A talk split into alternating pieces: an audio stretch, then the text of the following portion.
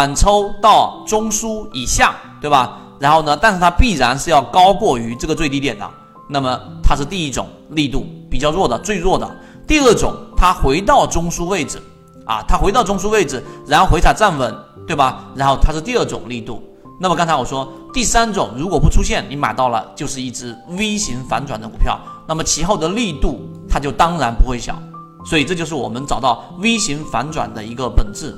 啊，一个本质。你理解这一个过过程当中，基本上对于缠论的第一季的核心内容就全部都搞定了。你看我花了十几分钟给大家过这两个定义，如果不明白，你再回过头来看，再不明白，把脑图打开来看。啊，我在这个地方上就不去过多的给大家去讲了。注意这张图非常非常重要啊，它这里面 C 情况反抽，它必然高于这一个中枢的这个里面的最低点，这里面出现的最低点，然后反抽上去，但不达到中枢，这是弱的。第二种，达到中枢以内回踩，对吧？回踩过程当中做一个，这个属于第二类型买点啊，第二类型买点，你看一定要很熟悉，然后反抽次级别，它这个第三笔必然会发生，这里面有一个套利空间。而如果它这个地方没有出现我们所说的这一种呃第二种情况，那么它必然就会出现了这个 V 型反转，恭喜你，就是一波大的利润。我画的一个中枢，这里面是我画的一个中枢，这个中枢呢，实际上以这一个最低点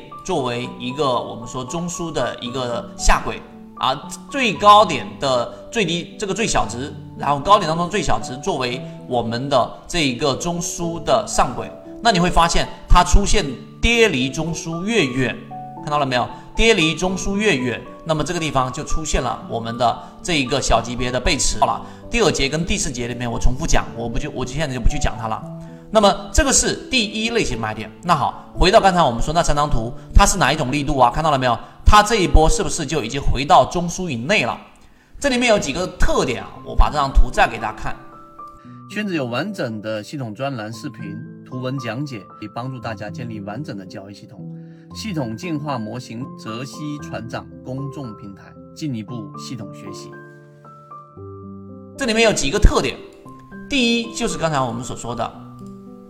它这个反抽，这个是这个反抽中枢当中的最低的这一个低点，注意看了没有？我圈出来这个黄色圈圈，它是必然要回到这个最低点以上的。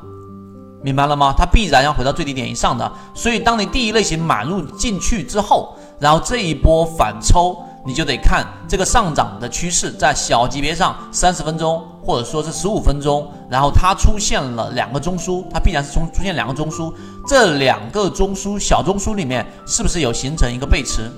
对吧？刚才我们说的第二种情况 B 情况，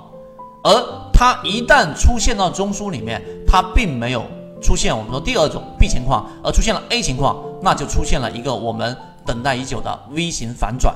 所以这一套交易模型，你即使理解的不是特别透彻，其实也不影响你的交易。中间我在穿插，我们选择它的原因是因为它出现了短期内的三次底分型。但我要告诉给大家，就是一脚踹开的力度，一脚踹开的力度，这里面我不拆解去说了。但是你要理解，就是刚才我们所说的，在这个地方形成的一个中枢，你就用刚才我们说的 A、B、C 三种情况来去分析，用小级别去 A、B、C 三种情况，C 情况对吧？B 情况、A 情况，所谓的一脚踹开，它就是 A 情况，就是它直接。突破到这个中枢以上，并且中间没有出现过背驰，看到了没有？在你你把它放到小级别，就相当于是用一个放大镜去看这个上涨的过程，就会发现它在小级别上中枢的上移，并且没有出现背驰，然后是直接形成的是这种 V 型反转，所以这个是对于。今天我讲的第三个核心，一脚踹开的真实理解，要对于这个一脚踹开，对于这张很核心的图 A、B、C 三种情况要有充分的理解，实战上就能拿好了。